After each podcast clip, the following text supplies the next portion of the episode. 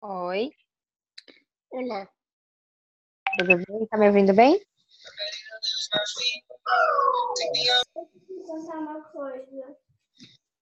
Muta, muta, muta. Chega. Boa noite. Muta. Boa noite, all.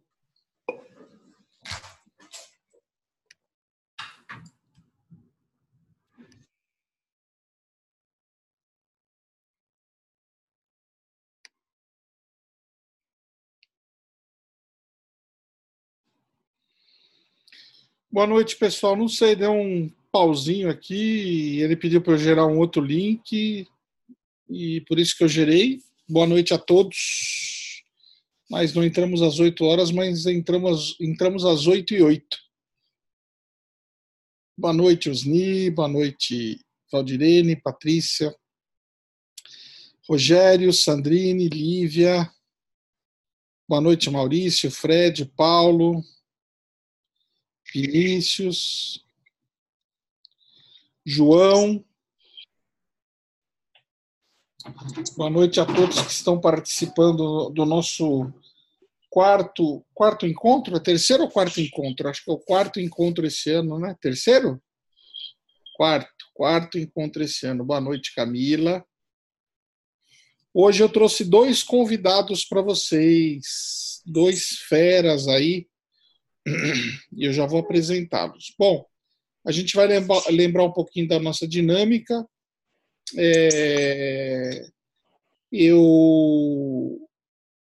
Todo mundo fica no mudo e quando a gente for abrir para as perguntas, eu vou chamando um a um e a gente vai respondendo essas perguntas, tá? De uma forma bem organizadinha.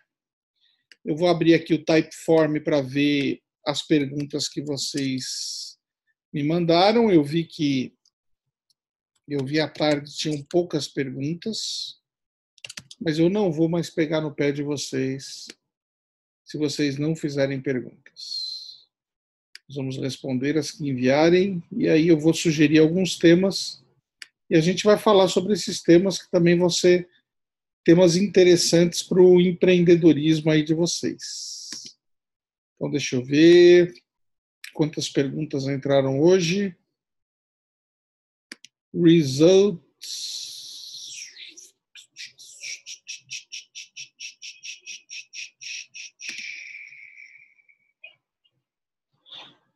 Tem 3 perguntas. Tá bom, vamos trabalhar com essas 3 perguntas aí.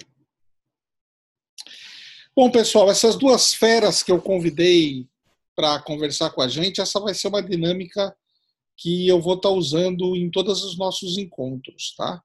Eu sempre vou trazer, daqui a 15 dias, já tem 2 pessoas convidadas. Vai ser o Alberto Leite, que ele vai falar sobre internacionalização de empresas e network. Ele é meu sócio, mora nos Estados Unidos. E eu vou trazer também o Alex Ribas, que acabou de lançar um livro sobre DISC, linguagem DISC, que eu tenho falado muito para vocês a respeito de contratação de pessoas, né? E o Ribas é um estudioso disso, tem uma empresa concorrente da Thomas e a semana que vem eles vão estar aqui. Hoje eu convidei o Rogério Carvalho. Rogério, diga um oi aí pro pessoal. Boa noite, pessoal, tudo bem? E eu também convidei a Patrícia Santana.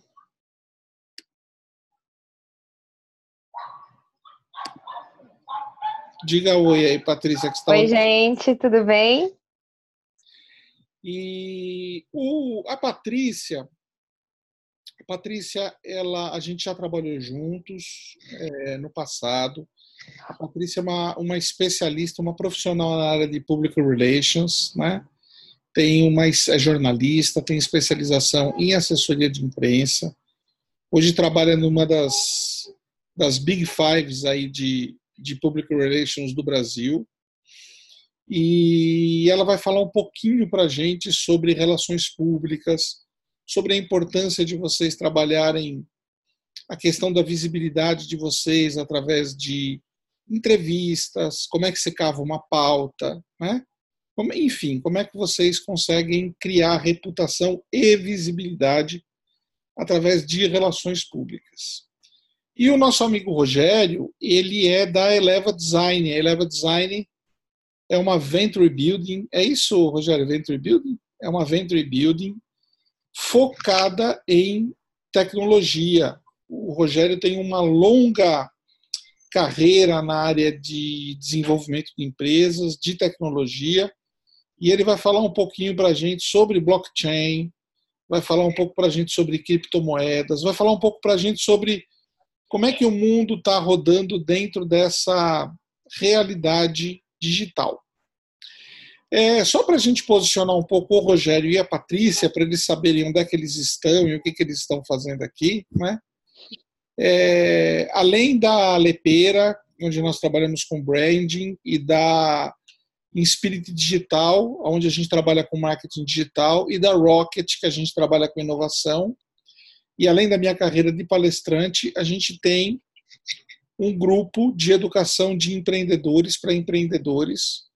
Esse grupo hoje ele é composto por perto de 60 pessoas no Brasil, na Europa, nos Estados Unidos. Nem todos conseguem participar por conta de fuso horário, por conta de compromissos. Por isso que no canto superior esquerdo aí, eu acho que deve estar aparecendo para vocês o recording, por isso que está sendo gravado, né? E depois é disponibilizado para todo mundo que assina a plataforma para poder assistir aí e ver o conhecimento. A gente tem uma dinâmica dentro do Incrível Talento. As pessoas, quando se inscrevem, quando aderem, quando assinam o Incrível Talento, elas já recebem 25 aulas do meu curso de princípios de atuação magnética. É a minha metodologia onde eu ensino como você cria uma alma magnética, como é que essa alma magnética cria um líder magnético, como é que o líder magnético cria uma marca magnética e como é que essa marca magnética faz com que exista uma empresa magnética, né? Um negócio magnético. E quando eu digo de magnetismo, eu estou falando basicamente de você ser desejado, né? De desejo. Relação desejo com. E também dentro desse grupo de empreendedores, nós nos encontramos a cada 15 dias, onde eu tenho uma dinâmica de responder as perguntas que eles postam durante o dia, numa plataforma. E agora eu introduzi, que já era uma intenção antiga minha, do grupo, comecei a introduzir especialistas com dois objetivos. Primeiro, para trazerem mais conhecimento para o grupo e também para que vocês possam divulgar o trabalho de vocês, né? Possam prospectar. Todo mundo que está aqui dentro da plataforma, todo mundo que está assistindo vocês, são empreendedores. Então, são potenciais compradores dos serviços de vocês ou indicadores. E, de alguma maneira, se não forem indicadores nem compradores, nós estamos aqui fazendo network. E alguém, em algum momento, dirá: puxa, ontem à noite eu participei de um grupo do Incrível Talento, estava lá o Rogério, estava lá a Patrícia, aprendi um bocado com eles. E assim que os negócios são feitos, né? Bom, eu dei esse overview aí para todo o grupo sobre Patrícia e Rogério. Dei esse overview sobre o Incrível Talento para o Rogério e para a Patrícia, na esperança de ganhar mais uns 10 minutinhos e ver o pessoal entrar. Agora que o pessoal já está chegando, queria dar um oi para todo mundo aí. Marina, Silvia, Márcia, que chegou, Wesley, Alessandro. Está todo mundo aí chegando. Eu queria dar a palavra para a Patrícia. E, Patrícia, eu queria... A gente vai fazer uma dinâmica aqui. Deixa eu pegar minha água aqui. Estou com a minha garganta arrebentada. Com dor de garganta e rouco.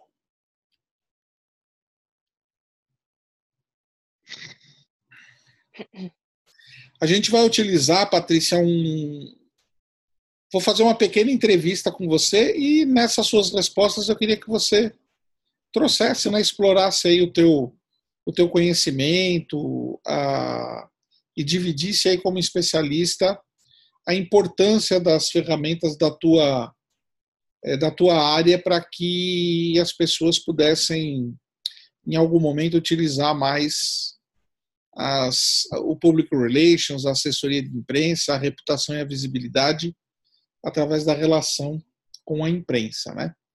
Então, eu gostaria que você começasse falando um pouquinho o que é relações públicas e o que é assessoria de imprensa. Legal, boa noite, pessoal. Bom, o trabalho de relações públicas ele vem mudando bastante, porque no começo o trabalho de relações públicas era basicamente você se relacionar com os públicos e era uma comunicação meio de mão única, né? E aí, com o tempo, todo mundo foi se transformando em mídia, né? Com as redes sociais, todo mundo acaba produzindo conteúdo toda hora, em vários canais, celular, tablet, e por aí vai o dia inteiro. Então, hoje, o trabalho de relações públicas é cada vez mais associado a você entender como cada público se comporta, consome conteúdo e se comunicar de forma mais assertiva numa comunicação de mão dupla, né? Então, você escuta e você responde, não só você diz ou vende sobre a sua marca, né? Então, hoje, as empresas acabam tendo... Óbvio que não deixa de existir. As empresas têm a comunicação própria, que elas comunicam como elas querem e falam o que elas querem. Mas tem também a questão de ter a comunicação espontânea, né? Então você vai receber conteúdo dos seus públicos e você vai ter que interagir com isso de forma a você ganhar mais para a sua empresa. Então hoje a gente tem vários exemplos de marcas que se comunicam e isso é relações públicas também. Por exemplo, girafas hoje, perfis digitais dos girafas, eles são super interativos, linkados com a atualidade, se comunicando e ouvindo o público. Eu estou ouvindo minha voz voltar também. Tá com eco. Agora. Tenta agora. Oi, agora melhorou. Então, assim... Relações públicas hoje não é só se comunicar com a imprensa, o que eu estou querendo dizer, resumindo, é isso, é você se comunicar com vários outros públicos de forma direta, objetiva. E um ponto que eu acho que é super importante, falando especificamente de imprensa, que a imprensa também mudou, né? A gente está vendo os jornais cada vez mais perdendo as vendas e a imprensa, os jornalistas e as companhias editoriais se reinventando, criando novos modelos. Então, é super tendência hoje você ter conteúdos patrocinados, né? Conteúdos que parecem quase editoriais, mas que são patrocinados por uma marca. Isso é super importante, porque você não é um conteúdo só de propaganda da sua empresa, é um conteúdo relevante que é feito a quatro mãos com os veículos de comunicação. Então, isso é uma tendência que vem crescendo. Em revistas como Exame, Valor Econômico, Estadão, você vê muito branded content, que é esse conteúdo patrocinado.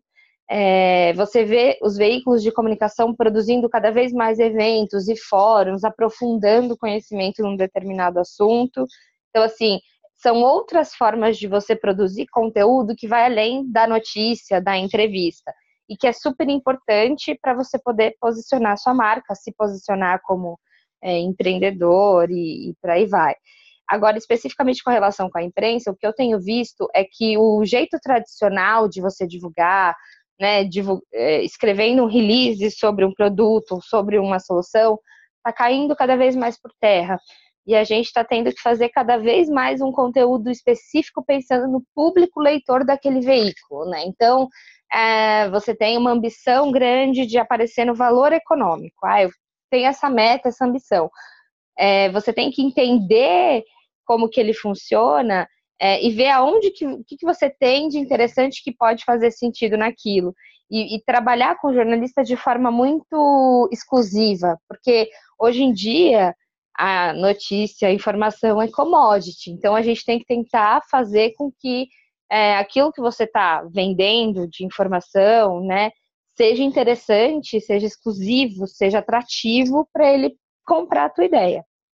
Então, eu acho que hoje para o PR, né, para o profissional de comunicação ou para os próprios empreendedores, executivos de startups, eu também tenho trabalhado bastante, vi uma incubadora de um grande banco e o que eu percebo é que é super importante para esses empreendedores se posicionar e trabalhar essa reputação, contando um pouco a sua história, trabalhando a sua história, encontrando qual que é o elemento que te diferencia dos demais, sabe? Então, a gente trabalha muito conhecendo a fundo a história desses executivos e vocês podem, melhor do que cada um, entendem as suas histórias e identificar o que é atrativo, o que é diferente, o que você está fazendo fora da curva, o que te diferencia dos demais.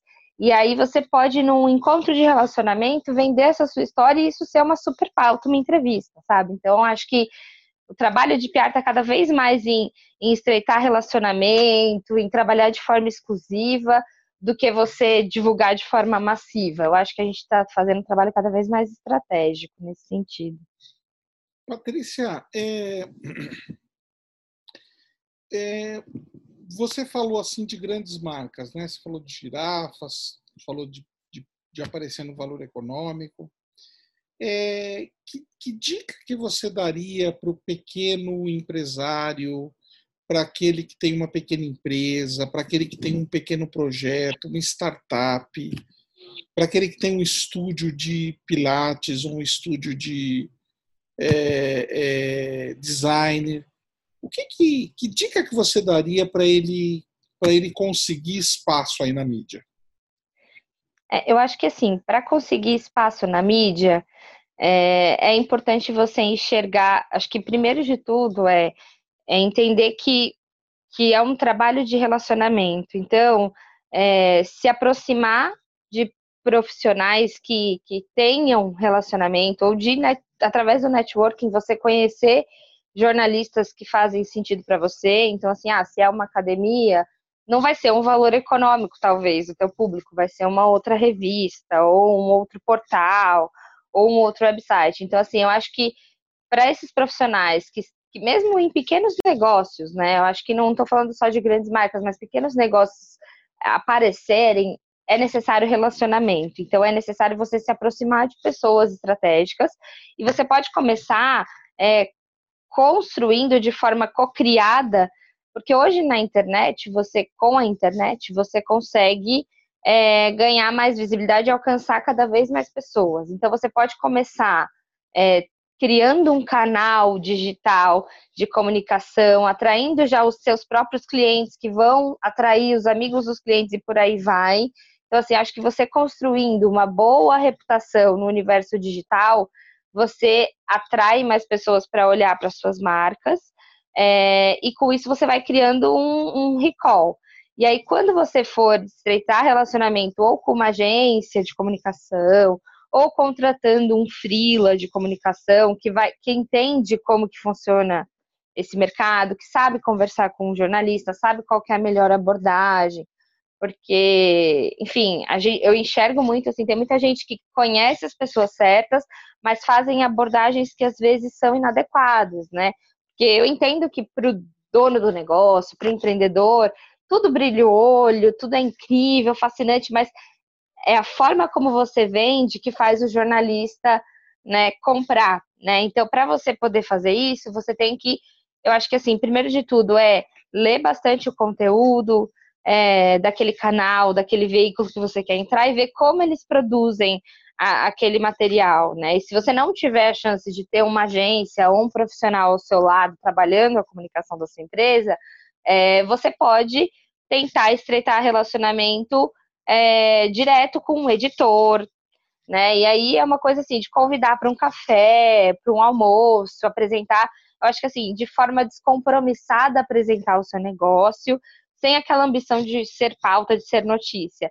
E aí você vai, como você vai estudar antes o que aquele veículo escreve ou faz, você vai dar pílulas do que você tem de informação para aquele editor. E aí ele vai capturar, entendeu? Mas eu acho que o caminho mais rápido é você contratar um profissional de comunicação que já tem essa interface direta com os veículos e vai conseguir facilitar esse contato, vai conseguir facilitar a produção de conteúdo. Então, eu acho que hoje em dia, como especialista, você pode produzir artigos, conteúdos, divulgar no seu próprio LinkedIn. Então, hoje o LinkedIn é um canal incrível, tem o Pulse, que você pode colocar artigos lá, e você pode conversar com uma rede incrível, impulsionando o seu conteúdo especificamente para o público que você quer atingir, né? Então, eu acho que use os canais próprios que vocês possuem para gerar conteúdo relevante e atingir um público estratégico, e no paralelo, buscar esse espaço de relacionamento com editores dos veículos que vocês querem atingir, de preferência via um profissional de comunicação que já sabe como fazer essa ponte, mas se não, meter as caras, e acho que o empreendedor sabe muito bem fazer isso, né? Legal. Patrícia, uma última pergunta para você. Quando você cita a cocriação, né, você está falando, e você falou um pouco sobre desenvolver pautas, né? Você pode falar um pouquinho mais sobre isso para o pessoal entender o que seria desenvolver uma pauta em conjunto com o veículo ou de interesse para o veículo, de uma forma assim, bem didática, para que eles pudessem, de repente, amanhã começar a pensar nisso?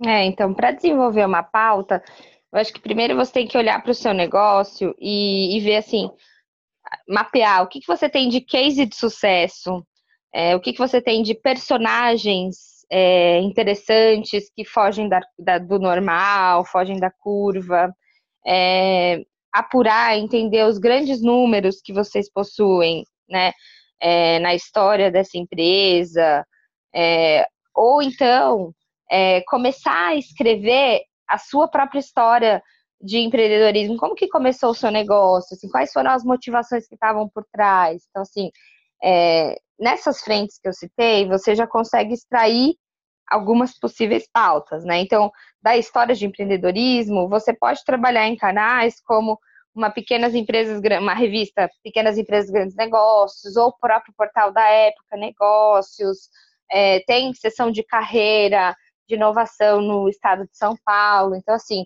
você desenhando e entendendo, aprofundando, escrevendo a sua história, o que te motivou a criar aquele negócio, o que está por trás. E aí você vai ter que encontrar um elemento que é diferente, porque assim, o que atrai em geral a imprensa é um elemento fora do comum, algo inovador ou algo emocionante, né? O jornalista ele tem um interesse por trás de vender aquela notícia, de fazer com que as pessoas se interessem por ler aquela notícia.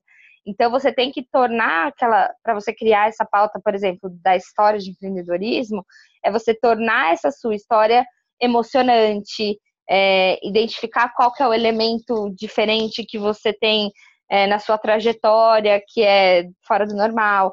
Ou até mesmo você enxergar algo que você fez, que deu errado, mas que você encontrou o jeito de fazer certo, né? Então, tem vários locais, revistas, portais, que gostam desses aprendizados, sabe? Do erro, do acerto. Então, essa é uma frente, é um tipo de pauta que vocês podem explorar. A questão dos números, assim, jornalistas amam números, eles são loucos por números. Então, se você conseguir um bom número por trás da sua empresa, do que você faz, e ter dados, pesquisas. Então, assim, eu tenho um estúdio de pilates. Será que se você não consegue aplicar uma...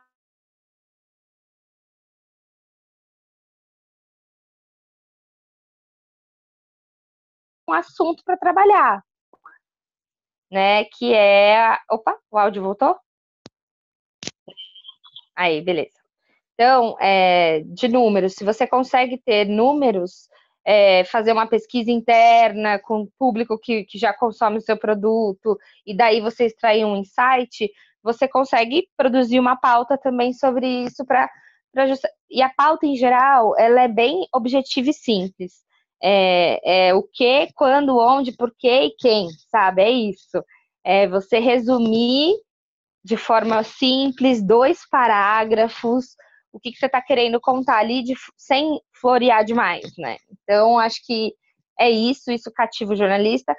E tem a questão de cases, né, de sucesso. Então, assim, eu fechei um grande negócio com uma empresa X e que gerou uma economia Y.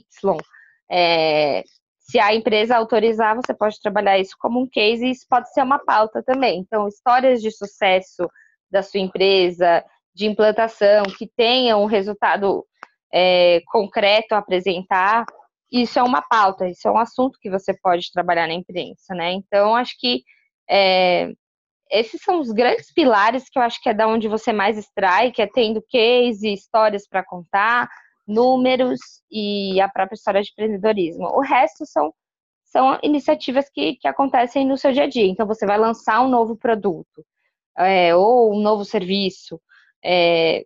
Eu acho que isso é notícia, mas é mais para a sua empresa. Então, a gente precisa enxergar, assim, aonde eu quero que isso esteja e como que eu posso transformar isso numa utilidade pública. Essa minha notícia numa utilidade pública, né? Então, assim, eu estou lançando um serviço. Mas você lança, outras empresas lançam, todo mundo lança um serviço. Então, acho que a construção da pauta está em você encontrar uma forma de contar essa história que mostre o quanto que isso é importante para a sociedade, isso pode ser um serviço, né? Então, acho que é por essa linha aí. Eu não estou te ouvindo, Marcos. Perdão. Quero te agradecer bastante aí pela tua disponibilidade, pela tua aula.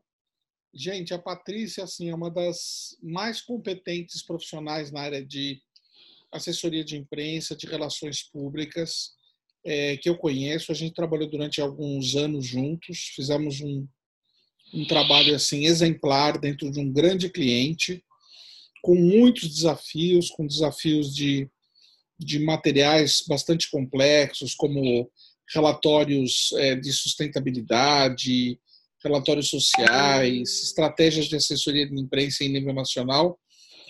E a Patrícia é uma profissional que hoje, para mim, ela é referência dentro desse mercado. Então, eu queria te agradecer bastante, Patrícia, pela tua disponibilidade, te dizer que essa aula está sendo gravada e que ela vai ser assistida por outras pessoas que não estão podendo participar. Então, se você tiver algum problema com relação a direitos de uso de imagem, fale agora. Não, obrigada, Marcos. Fica super à disposição. Inclusive, se as pessoas que assistirem quiserem transmitir para você dúvidas ou quiserem discutir, eu estou super à disposição também para ajudar. Acho que conforme o tempo for permitindo, eu contribuo com todo mundo aí, discuto, se vocês quiserem discutir ideias de pautas que vocês tiveram, se é ou não é, fica à disposição aqui para conversar esse bate-papo aí. Legal. Eu gostaria que quem tivesse alguma pergunta para a Patrícia, que sinalizasse com a mãozinha aí, porque daí o Fred, a Camila, ok? Só o Fred e a Camila, então beleza. Então, me pediram aqui, se vocês quiserem, eu posso deixar o meu e-mail, se vocês quiserem me escrever, oliveira_santana@yahoo.com.br, esse é meu e-mail pessoal. oliveira_santana@yahoo.com.br. Isso, podem me escrever. Eu respondo na medida do possível para todos vocês aí. Então vamos lá. Ladies first, Camila primeiro. Oi, boa noite. Tudo bem? Boa noite, Cá. Boa noite. Se apresenta um pouquinho aí para a Patrícia saber o que você faz. Sim. Então, Patrícia, tenho um estúdio com o meu sócio e esposo aqui em São José dos Campos, um estúdio de musculação, tá? Legal. Faz apenas 5 meses que eu tô aqui em São José, eu sou gaúcha, né? Vim pra cá pra casar, enfim, vida nova, tudo novo. E seguinte, o estúdio já funciona em torno de 4 anos, mas tiveram algumas mudanças, né? Então eu tô responsável por essa parte de estar divulgando, relacionamentos, e ele fica mais na parte técnica mesmo, né? Então, inclusive, eu tô aqui fazendo aula e ele tá trabalhando. Uma questão que eu tenho contigo, aqui em São José, tem muitas blogueirinhas, muitas influenciadoras. Sim. Então, na verdade, eu fechei com uma, mas elas são muito descomprometidas. E aí eu queria saber se tem alguma dica para dar. Eu vi o contratinho do Leipera, que ele passou um contrato para nós também, de estar fazendo esse contrato mútuo, né, enfim, de ajuda. Mas alguma dica que tu tenha com essas influenciadoras para tentar manter elas aqui, porque elas vão onde fica melhor para elas, né? Tipo, o lugar ofereceu algo diferente, elas vão muito onde é a modinha, né? Uhum. Modinha do momento, então saem e já vão para outro lugar. Eu tive 2 casos assim nesses últimos 5 meses e não é isso que eu quero, é alguém que realmente seja influenciado, mas que fique um tempo maior, entendeu? Sim, sim. Acho que assim, que eu posso dizer, com influenciadores é super importante, de dica que eu posso te dar, estabelecer uma parceria de longo prazo com eles e ouvir deles também o que funciona com os seguidores deles, né? Então, muitas vezes as marcas entram em contato e falam, eu queria que você falasse da minha academia, eu queria que você viesse malhar aqui e postasse, mas às vezes é legal ouvir deles o que funciona. Será que seria fazer um treino com um professor daí e seriado e postar isso numa série aí de um mês, uma vez por semana? Então, assim, eu acho que para você ter...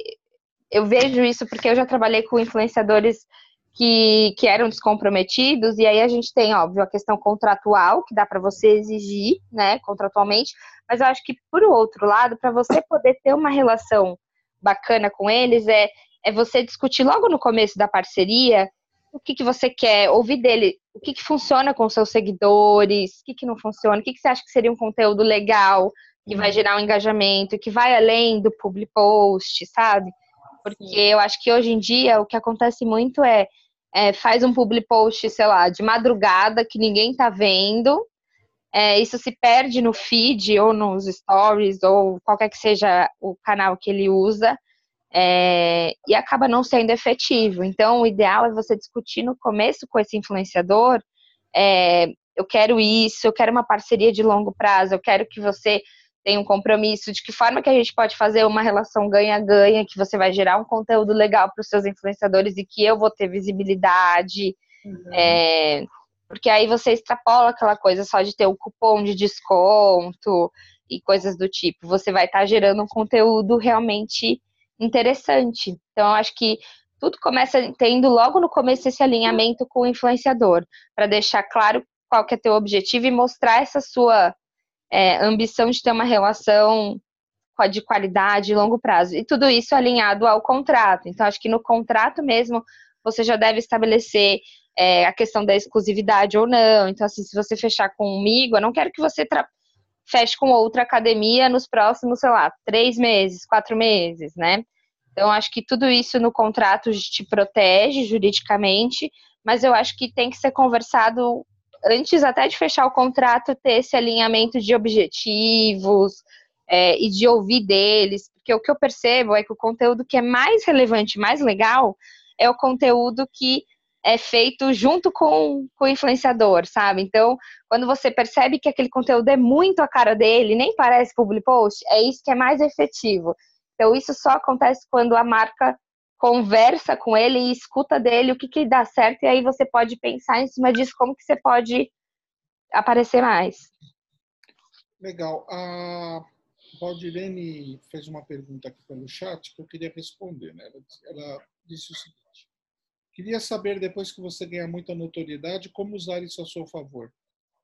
Eu costumo dizer o seguinte, Valdirene, a notoriedade é o primeiro degrau para você se tornar referência. E quando você se torna referência, quando você se torna um especialista, as pessoas seguem aquilo que você fala. Quando você tem notoriedade, as pessoas ouvem o que você fala, mas quando você se torna referência, as pessoas seguem o que você fala, né? Então, você ter notoriedade é o primeiro passo de você deixar de ser invisível para você se tornar visível.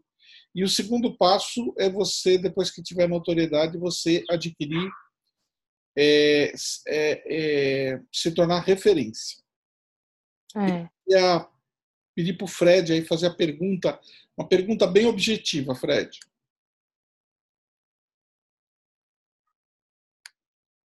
Patrícia, duas perguntas na realidade com relação ao LinkedIn. Eu trabalho com soluções de aquecimento industrial, é um produto bastante técnico voltado para a indústria.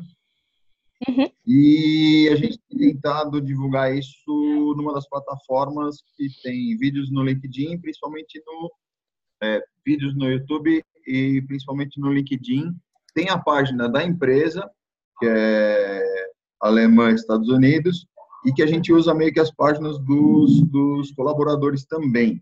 Minha pergunta é, primeiro, com que frequência a gente posta conteúdo? E quando se posta conteúdo de um ou outro usuário ou membro desse grupo, qual a estratégia de like e comente? Eu ouço muitas coisas do tipo, dá um like e comente, porque você aumenta a visibilidade e tudo mais. Como é que você usa isso? Dá umas dicas para mim aí, por favor. De redes sociais, eu acho que assim, essa coisa de curtir e comentar é fundamental. Então, assim, quando você tem uma página, é super mal visto você ter essa página ativa, gerar conteúdo, e quando o usuário interage com você, ele fica no gelo, ele não responde, não tem nenhuma resposta. Então, é super mal visto pelos usuários, por isso que tem essa coisa de comunicação de mão dupla que eu comentei. Então, é super importante, você aumenta o seu engajamento, então as pessoas se engajam mais na sua página à medida que ela percebe que ela está sendo vista, que ela está sendo ouvida, né? Então, se alguém deixar algum comentário, positivo ou negativo, é sempre importante você responder. Óbvio que quando é negativo, você leva isso para o privado, mas não deixa a pessoa sem resposta, porque é super mal visto. Parece que eu não tô conversando com uma máquina, né? Teve um caso, há uns anos atrás, da Samsung, que eu não sei se vocês ouviram falar, que um usuário postou lá ele vivia entrando em contato e sempre recebia respostas super automáticas. E aí, em um dos contatos, ele postou uma receita de picanha invertida, um negócio assim. E aí, e eles deram a mesma resposta para a receita. Então, ele teve a certeza de que ele não estava sendo lido e que ele não estava sendo respondido. E aí, isso super viralizou, virou uma crise digital. Então, eu acho que é super importante você, a partir do momento que você tem essa página, responder, curtir, entrar nas ondas dos grandes virais, sabe? Usando a tua marca e o teu negócio. Isso é super importante porque isso aumenta a sua relevância. As pessoas vão visitar mais a sua página, vão interagir mais e isso vai fazer com que apareça para outras pessoas mais. Isso é um ponto. Agora, de tempo, né? De quando postar, eu acho que depende muito da rede social, né? No LinkedIn, a recomendação que eles têm é de ter pelo menos 3 vezes por semana. No Facebook, a recomendação é diária, porque o Facebook é mais exigente.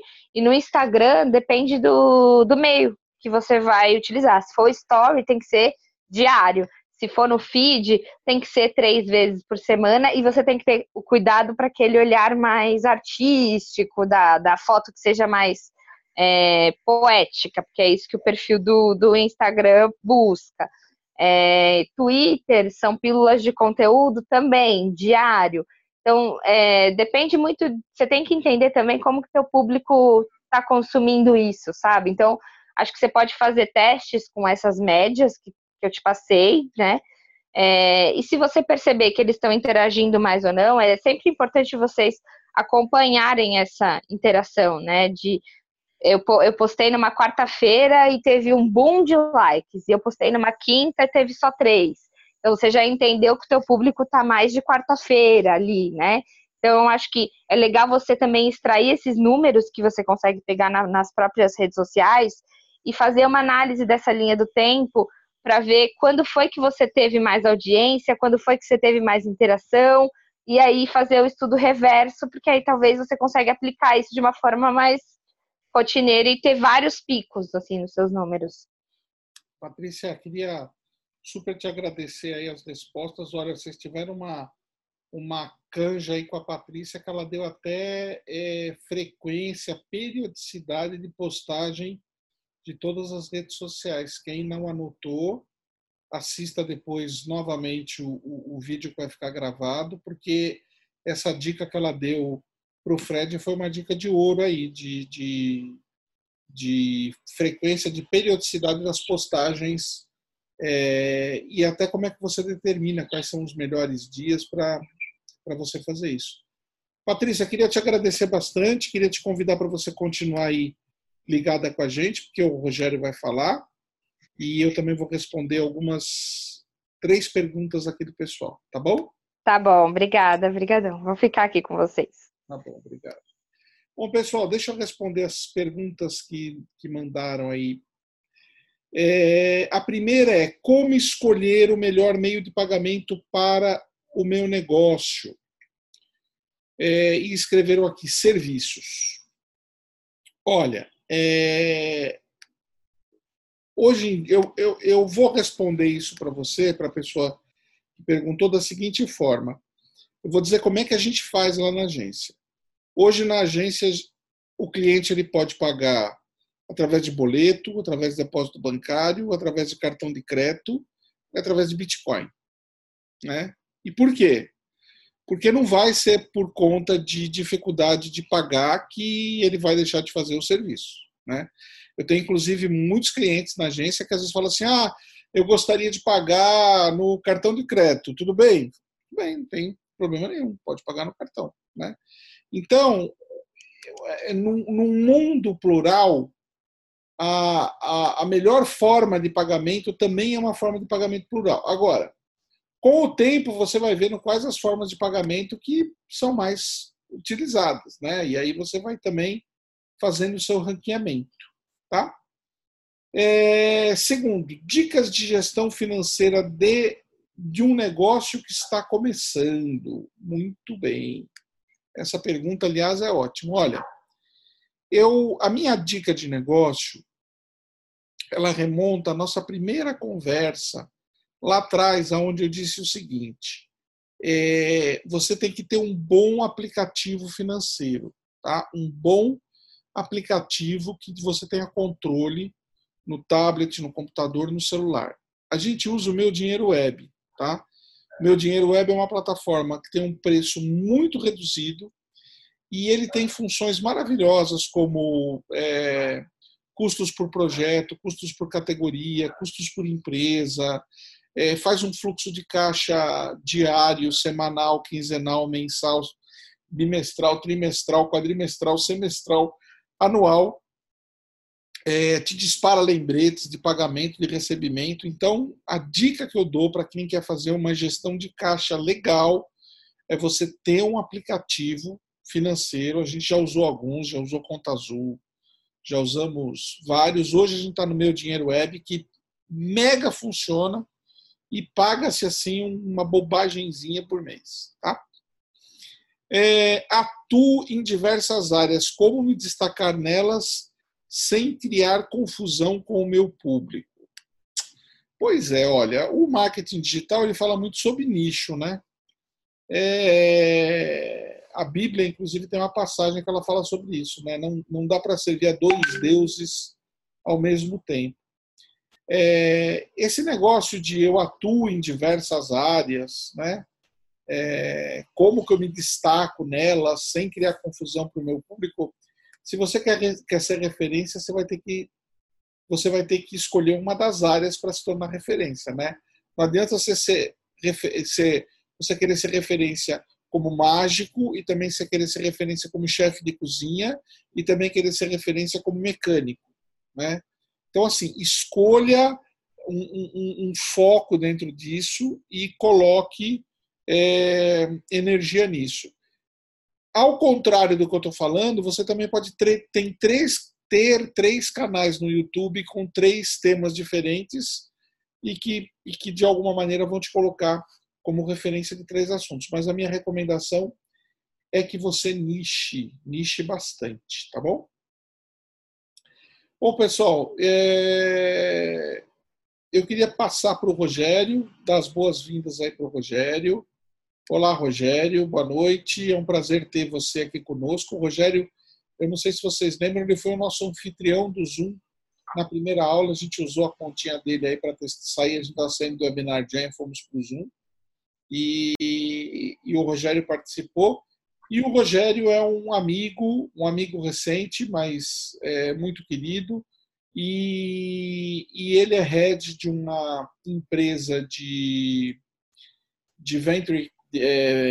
venture building, né, de construção de empresas, viabilização de empresas, viabilização de projetos na área de tecnologia. E, Rogério, eu queria então te dar as boas-vindas e queria que você falasse um pouquinho sobre o teu trabalho aí para essas 30 pessoas que estão ligadas aí. Legal. Bom, primeiramente queria agradecer o convite, é um prazer estar falando aqui com vocês. Boa noite para todo mundo. Foi muito bacana a aula de PR que a gente acabou de ter. Obrigado. Foi bom também ouvir. E eu vou fazer o seguinte, Leipera, eu vou falar um pouquinho sobre três coisas, né, que eu acho que se interconectam e podem ajudar o pessoal a entender um pouco mais dessa história de blockchain sem ser muito técnico, porque é um assunto complexo, é um assunto pesado.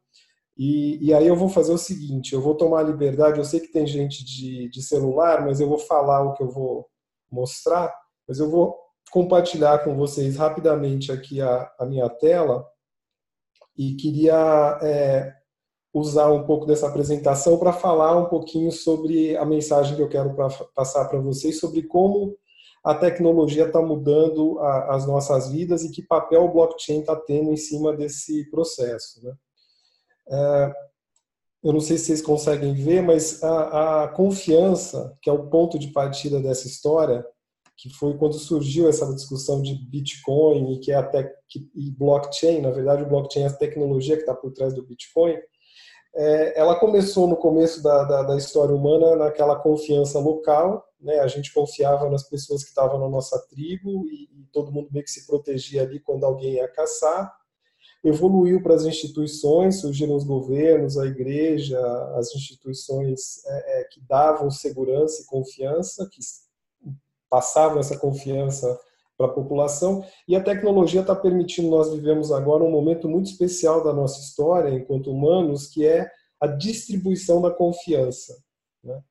Esse processo, na verdade, ele tem a ver, né, com o conceito em si de confiança, né? O que é confiança, na verdade? Confiança é uma relação de segurança que você estabelece com o desconhecido.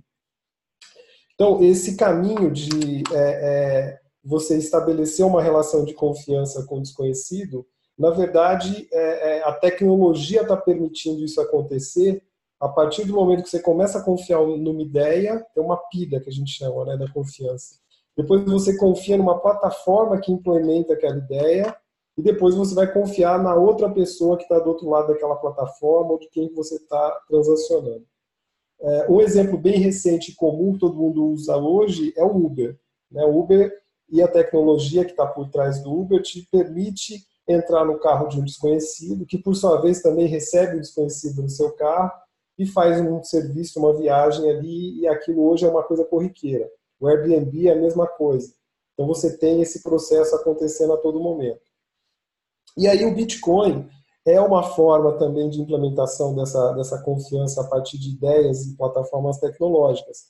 O Bitcoin ele tem um negócio mais interessante ainda do que o Uber e o Airbnb, porque o Bitcoin não tem uma entidade central ali por trás garantindo nada. Na verdade é um protocolo que está escrito na forma de um código. E quando o Leipera recebe um pagamento em Bitcoin de um cliente dele, ele não está sendo garantido pelo governo brasileiro, não está sendo garantido pelo Banco Central, não está sendo garantido pelo Banco Itaú. Na verdade, o que está garantindo aquela transação para o Leipera é um protocolo tecnológico que está implementado numa plataforma. Então, esse processo interessante que nós estamos falando de distribuição, né, da confiança distribuída, ele começa a criar uma situação bastante transparente, bastante inclusiva, né? uma coisa muito mais responsável. O motorista do Uber, ele é avaliado por você, você como cliente é avaliado por ele, e vice-versa. E é um processo interessante porque ele acontece diferente das relações institucionais, ele acontece de baixo para cima, né?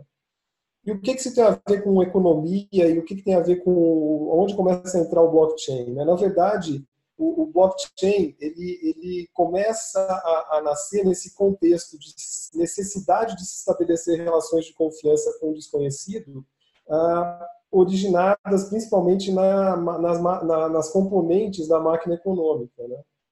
A riqueza hoje ela é gerada quando vocês fazem um serviço ou um produto que vocês estão oferecendo para o mercado. Na verdade, vocês estão transferindo fluxos, né, de ativos, né, que pode ser um serviço qualquer, ou pode ser um conhecimento, um conteúdo.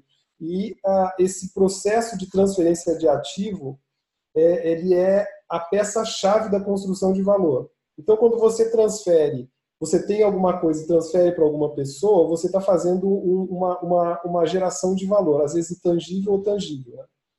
E aí entra um negócio muito interessante e antigo. Todo mundo lembra do livro Caixa, já ouviu falar o contador falando do livro Caixa.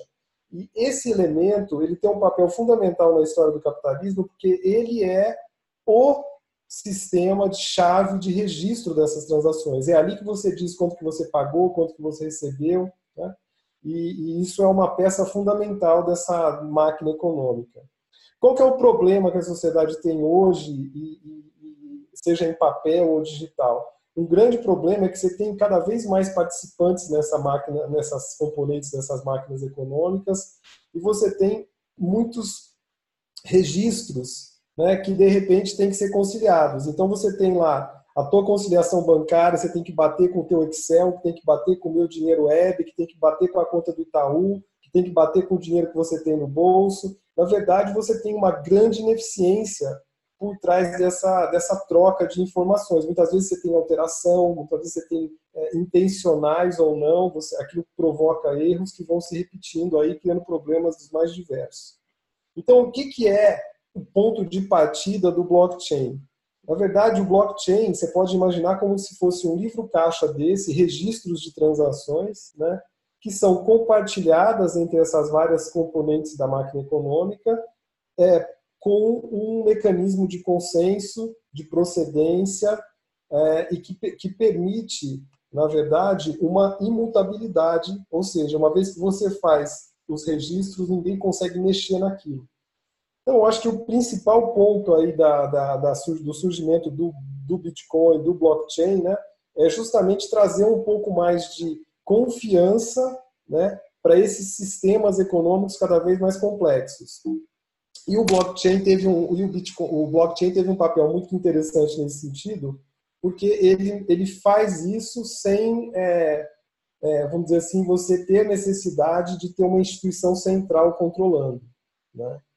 Então, do ponto de vista simplificadamente, se você falar, Rogério, mas o que é um blockchain? É um banco de dados lento, difícil de mexer, né, e que não escala.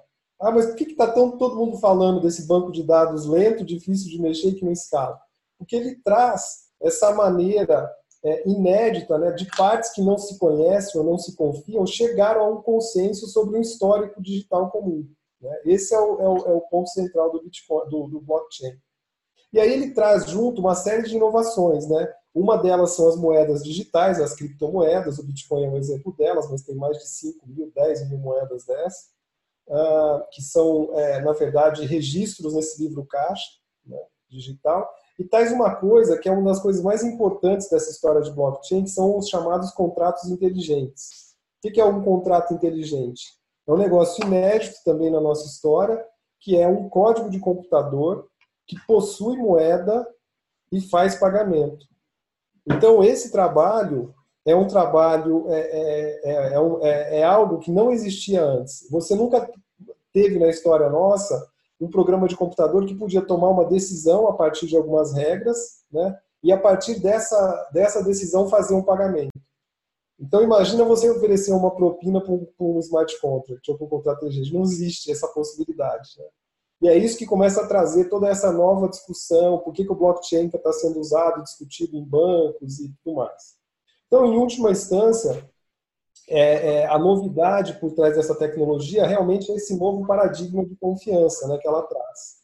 E junto com isso, eu acho que tem uma reflexão importante que eu queria dividir com vocês, né, que é, dentro desse contexto todo de blockchain, de tecnologia, da mudança que ela está trazendo para a gente, é o conceito desenvolvido por um cara chamado Astro Teller, né, que é uma pessoa que trabalha num braço do Google chamado X, e a gente está num momento, ele fala, nós estamos num momento hoje onde a capacidade de adaptação humana, que é essa linha cinza aqui, ela já ficou para trás, né, há muito tempo, né, da evolução tecnológica. Então, quando a gente vê essa discussão do pensamento exponencial, de toda essa forma que as pessoas estão aprendendo a lidar com tecnologia, no fundo nós estamos falando de um conjunto de ferramentas, de mindset, e de conceitos que vão nos ajudar a fechar esse buraco que ficou, essa lacuna que está ficando com a velocidade da evolução tecnológica e a nossa própria capacidade de adaptação. Ô, Rogério, deixa eu falar uma coisinha. O Rogério foi o primeiro cara que explicou blockchain para mim de uma forma entendível, né? Eu participo de muitos eventos, muita gente já tinha falado comigo sobre blockchain, criptomoeda, mas o Rogério, ele tem uma capacidade incrível de transformar o complicado em simples, né? Por isso até que eu chamei ele para ele dividir um pouquinho. Ô, Rogério, agora deixa eu te fazer uma pergunta. Se o blockchain ele é esse livro caixa, a prova de fraudes, roubos, propinas, super bem estruturado, aonde tudo é rastreado, da onde está vindo para onde está indo. Por que que ele tem encontrado tanta dificuldade em decolar? É uma ótima pergunta. Eu acho que a principal barreira do blockchain hoje está na forma com que você pode interagir com ele. Hoje, nós estamos num momento onde as ferramentas para você construir um livro caixa desse e colocar ele na prática sendo utilizado na sua empresa, no seu negócio, elas ainda não estão, vamos dizer assim, espalhadas, não estão nem construídas. Eu gosto de fazer um paralelo com a época da internet antes do browser, antes do Mozilla, antes dos primeiros browsers, que são esses navegadores que vocês usam, que nós conhecemos hoje. Ela já existia, e ela era só um monte de linhazinhas, né, que você via naqueles monitores CGA verde, né, de fósforo verde, aquele fundo preto, e aquilo lá já existia como um protocolo de comunicação, o famoso HTTP. Só que aí depois, quando alguém veio e criou o primeiro navegador gráfico, foi que começaram a surgir possibilidades de pessoas menos iniciadas, como você gosta de chamar, Leipera, interagirem com aquela ferramenta ali e começarem a fazer algum uso daquilo. Então, o blockchain hoje ele tem essa dificuldade, essa barreira, porque ele ainda está nessa fase de infância, onde você ainda não tem nada tão simples e fácil de utilizar e de interagir com o blockchain, né? Isso vale para as criptomoedas também, que ainda tem dificuldades de transitar, de acessar e mandar de um lado para o outro, para os contratos inteligentes e tudo isso. Legal. Ô, Rogério, eu queria que você, para finalizar, pudesse falar um pouquinho assim, deixando uma sementinha na cabeça de cada um desses incríveis talentos que estão te ouvindo aí, que você falasse um pouquinho do teu trabalho, né? Porque o teu trabalho é pegar, basicamente, as dores analógicas e criar analgésicos digitais, né? E essa forma de ver o mundo que você tem, né, de dar soluções digitais para dores analógicas, Como é que cada um que está te ouvindo hoje poderia começar a pensar no seu negócio, num processo de construção de um negócio digital? Tá. Bom, eu vou colocar da seguinte forma. Hoje, essa história do digital, do negócio digital ou da transformação digital, isso daí é uma falsa ilusão de que existem negócios que não vão ser, ou que são de tijolo e cimento e vão virar digitais. Ou melhor, que não vão virar digitais. Porque na prática, todos os negócios vão virar digital. Tudo vai virar digital. O banco vai virar digital, a academia vai virar digital, o restaurante vai virar digital, tudo vai virar digital. Então, eu acho que um ponto importante de reflexão para o grupo que está aqui, que eu percebo que é um grupo de empreendedores em diferentes áreas, com diferentes ambições, em diferentes momentos da empresa, é entender de uma vez por todas que essa questão do digital, ela é um negócio, é uma realidade que veio para ficar, não tem volta, e qualquer tipo de resistência que a pessoa tenha em entender ou ter curiosidade de pensar no seu negócio, por mais tradicional que ele esteja, sem ter um paradigma do digital, vai ter muita dificuldade de crescer. Então, eu acho que o ponto importante para você pensar esse seu negócio e olhar para ele de uma forma diferente é você questionar e ter uma mentalidade de curiosidade com relação às coisas que vocês estão vendo por aí do digital. Então, talvez blockchain ainda seja alguma coisa que esteja muito longe da realidade de vocês, dos negócios de vocês. Mas daqui a pouco vai ter um programa de pontos que vai ser, ao invés de ter um ponto múltiplo, com dots ou o que é que seja, você vai ter a tua moeda do teu próprio negócio. Eu tenho uma filha aqui de 5 anos, que eu brinco com ela, que daqui a pouco ela vai brincar de emitir a própria moeda dela no intervalo lá da escolinha e trocar com as amigas e vai brincar. Então, a tecnologia vai estar tão simples e acessível para as pessoas que vai permitir você usar esse tipo de situação muito facilmente. Então, imagina o seguinte, esse processo de curiosidade de pensar o seu negócio pode partir exatamente com o que você acabou de dizer, Leipera.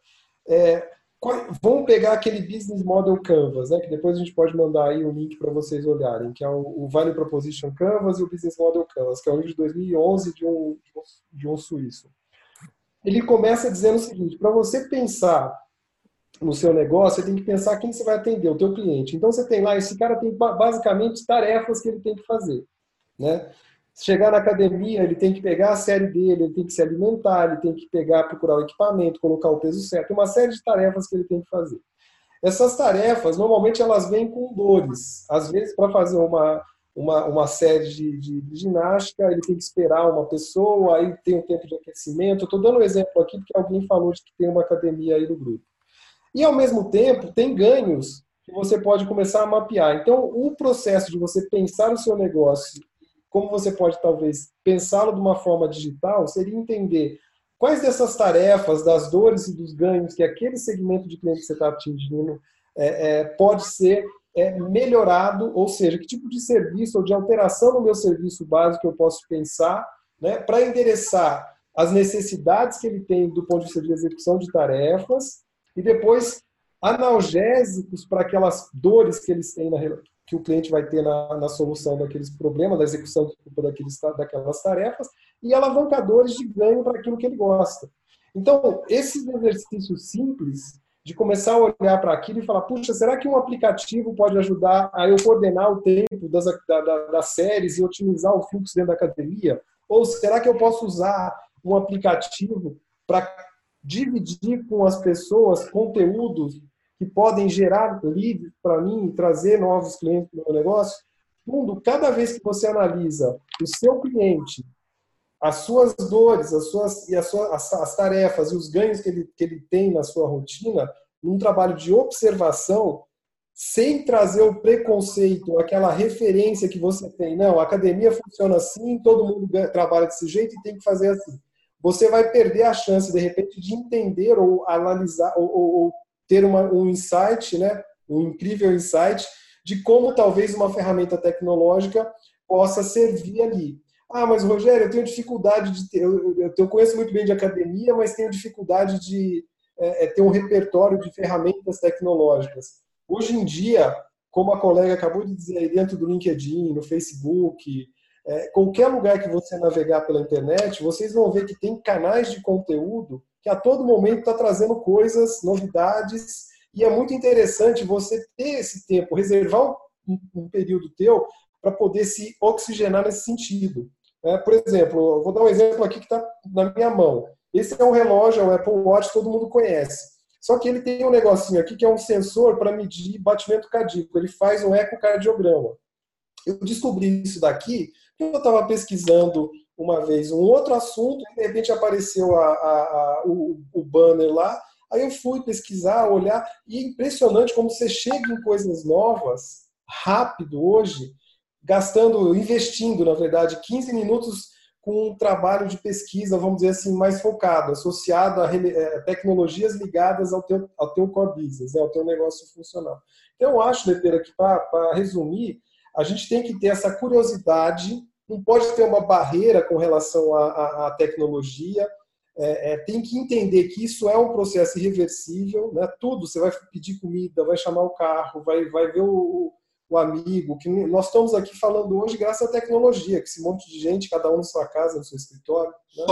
Só tá sendo possível a gente tá conectado com gente dos mais diversos estados, né? Tem gente de Roraima, tem gente de São José, tem gente de Ribeirão Preto, tem gente de Santos, tem gente de Indaiatuba. É Indaiatuba ou é Jaguariúna? Jaguariúna. Tem gente do Brasil inteiro aqui, graças à tecnologia, com certeza, né? Agora... Exatamente. E o Frame, eu acabei de mandar aí no grupo, no chat, o nome do livro, do Value Proposition Design, porque eu acho que é um livro bacana, vocês podem procurar na internet, tem bastante referência, e ele vai ajudar vocês nesse processo de pensar o segmento de cliente que vocês atendem e as soluções que vocês estão levando a ele, de uma maneira bem visual, bem prática. Exatamente, alguém já está mostrando o livro aí, ó. É isso aí. Então, acho que é legal pegar, e hoje o conhecimento está muito disponível, graças à tecnologia nós temos um acesso muito grande a essas ferramentas, ao conhecimento, temos com quem nos interagirmos e questionarmos. Eu acho que o trabalho que o Leipera faz com esse grupo aqui é um trabalho muito legal, dá para trocar muita coisa entre as pessoas, né? Eu acho que é isso, tem que ter uma referência simples e a cabeça aberta. É isso aí. Gente, hoje vocês viram. Rogério, super obrigado. Acho que eu resumi bem aí o teu skill, né? Você é o cara que, em termos de tecnologia, tem o poder de transformar o complicado em simples, né? Eu acho que o Rogério deu, assim como a Patrícia, uma dica de ouro, né? A dica de ouro que o Rogério deu foi: comecem a olhar no dia a dia do negócio de vocês com o olhar da curiosidade, com o olhar de como é que você cura dores ou diminui distâncias através da tecnologia. Isso pode te trazer grandes insights e grandes sacadas que, bem trabalhados, podem se tornar diferenciais competitivos únicos, né? Podem fazer com que vocês tenham a tal da proposta irresistível que eu falo tanto, né? Então, você pega um contador que hoje está comoditizado, um engenheiro que hoje está comoditizado, um leilão que hoje em dia tem tanto concorrente, mas de repente você consegue colocar um twist digital nesse negócio que só você tem e que os outros vão demorar, sei lá, 6 meses para te alcançar, e aquilo cria a oferta irresistível. Então, eu queria agradecer muito o Rogério e a contribuição dele. Eu queria também registrar aqui a presença de uma nova companheira de vocês. Ela está no mudo e está sem vídeo também, que é a Angel. A Angel, não sei se ela está ligada aí, se ela pode botar o videozinho dela. Aqui a Angel, ela está no carro dando oi para todo mundo. A Angel, eu convidei ela para participar desse grupo, queria dar as boas-vindas. A Ângela é uma pessoa que eu tenho uma admiração profunda por ela, pelo trabalho que ela desenvolve. Ela é uma advogada muito competente, ela mora na região do ABC e ela tem um espaço junto à Represa Billings, onde ela cuida de mais de 150, eu espero que eu não esteja errando, mas ela cuida de mais de 150 cachorros. Ela faz um trabalho assim incrível. E essa é a filhinha dela que está falando. Então, Andy, eu queria dar as boas-vindas para você e queria que você deixasse uma... Oi, eu não sei. Tem algum vídeo? Estão ouvindo ou não? Estamos vendo você, sim. Ah, a Yumi está cantando Baby Shark, desculpa. Posso falar? Meu nome é Angel, Angélica, obrigada. Fui convidada por falar, ele. Mas eu gostaria que você fizesse propaganda do seu abrigo e de quantas toneladas de ração você compra por mês e tira do bolso. Eu gostaria que todo mundo aqui, de alguma forma, se sensibilizasse para ajudar a Angel. Só um minutinho. Yumi, por favor. Para, a mamãe tá falando. Ela é teatral já. Então, eu tenho 150 animais para adoção. Yumi, 150 animais para adoção, todos castrados, vacinados, vermifugados, disponíveis. E quem quiser conhecer, é só vir no Riacho Grande. Yumi, desculpa. Só um minutinho. Yumi, por favor. Quem quiser conhecer no Riacho Grande, pode entrar em contato com o Leipera, porque ele tem o meu contato direto. Eu não tenho só cachorro, tenho gatinho também e uma porca de 300 quilos que foi resgatada para não ser abatida.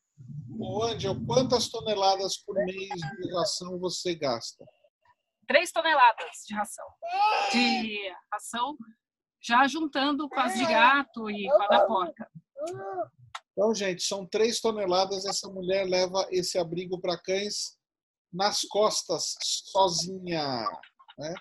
Então, depois eu vou botar no nosso grupo do WhatsApp, eu vou botar no nosso grupo do Facebook, eu vou colocar os dados dela e os dados para depósito. Se cada um que está aqui dentro desse grupo contribuir com 20, 30, 50 reais, ela já consegue dar de comer para toda aquela cachorrada. Gente, tem cada cachorro maravilhoso lá para ser adotado, assim. Não é sarnento, não. Ela tem uns cachorros bons lá. Foi um pessoal do mestrado da USP, Yumi,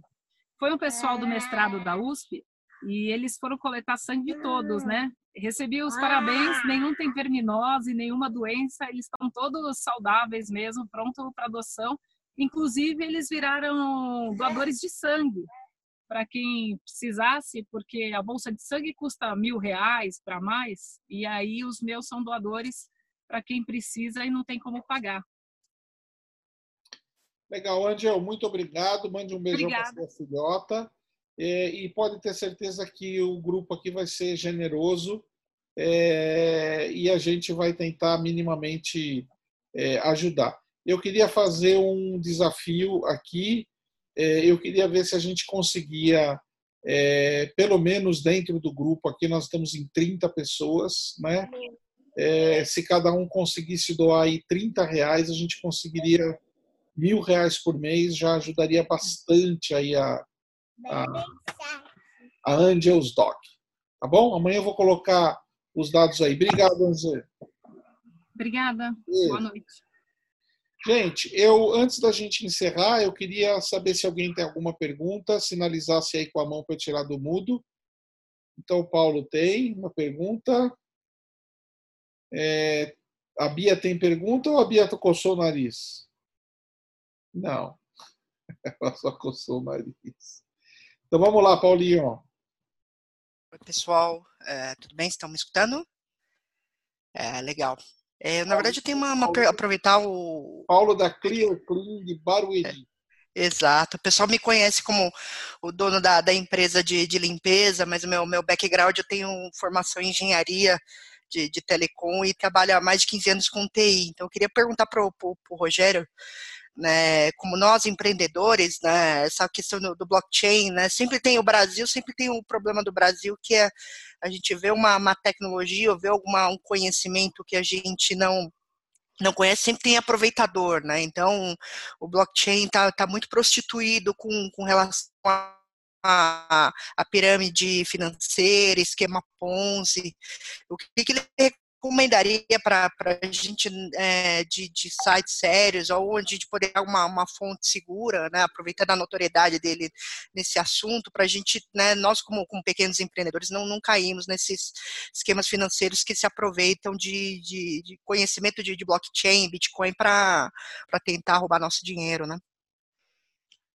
É, realmente, Paulo, esse é um problema, né? E a gente tem visto muita gente criar projetos em cima de tecnologia de blockchain, de criptomoedas, quando no fundo usando o produto, né, o conhecimento, a ferramenta para fazer pirâmide.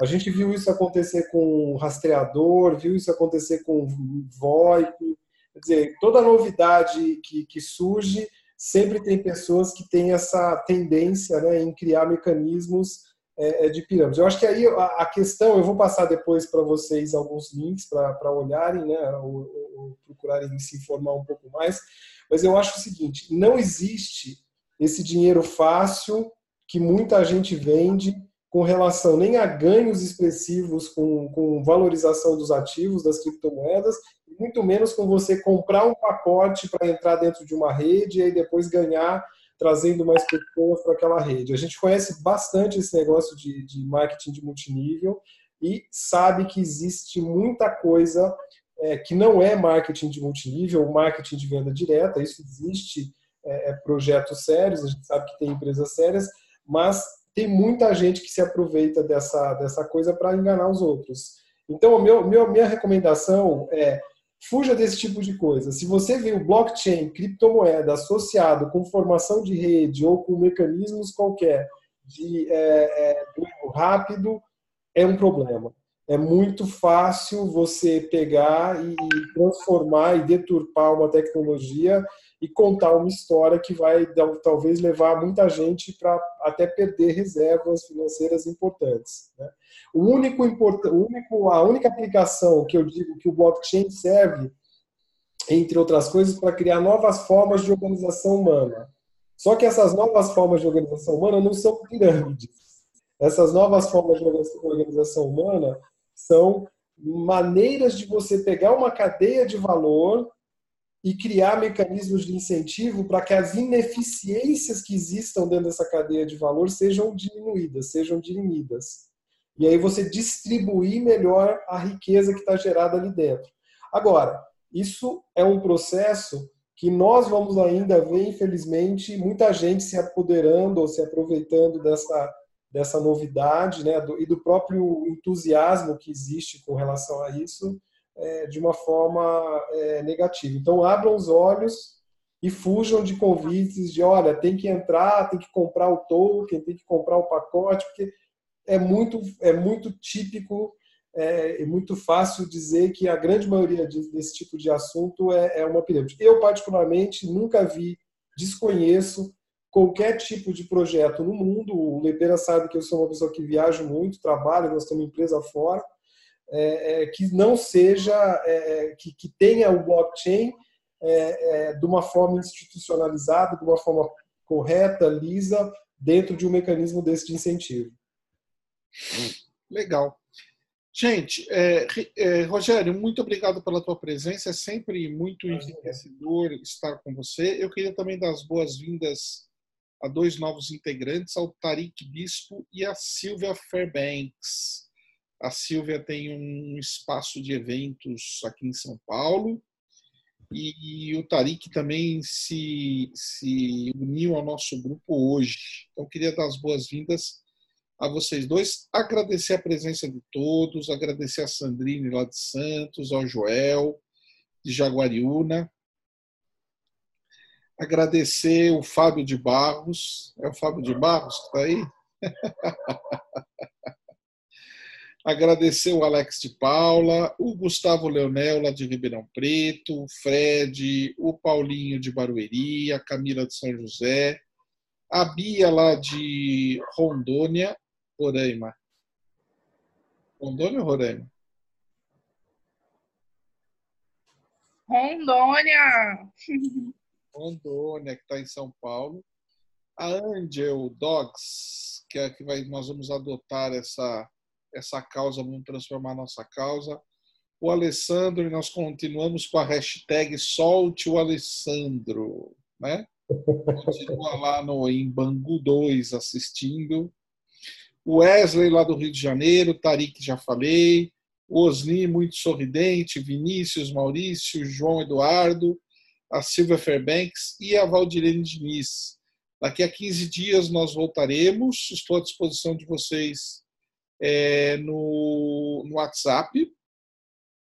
Daqui a 15 dias eu vou trazer 2 especialistas, como eu falei no começo.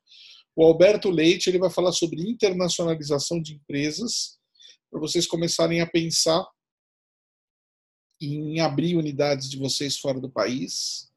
E ele também vai falar sobre network, ele é um especialista em network. E o Alexandre Ribas, que vai falar sobre linguagem DISC, como utilizar o DISC para contratação de pessoas.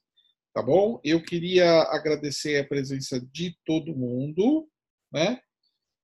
Olá, Silvia.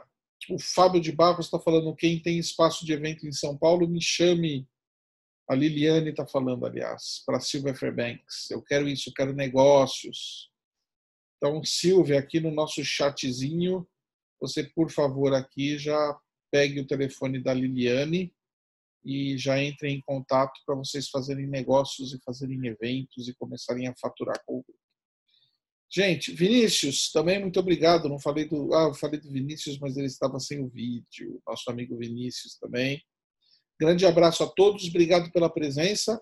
Espero que vocês tenham gostado.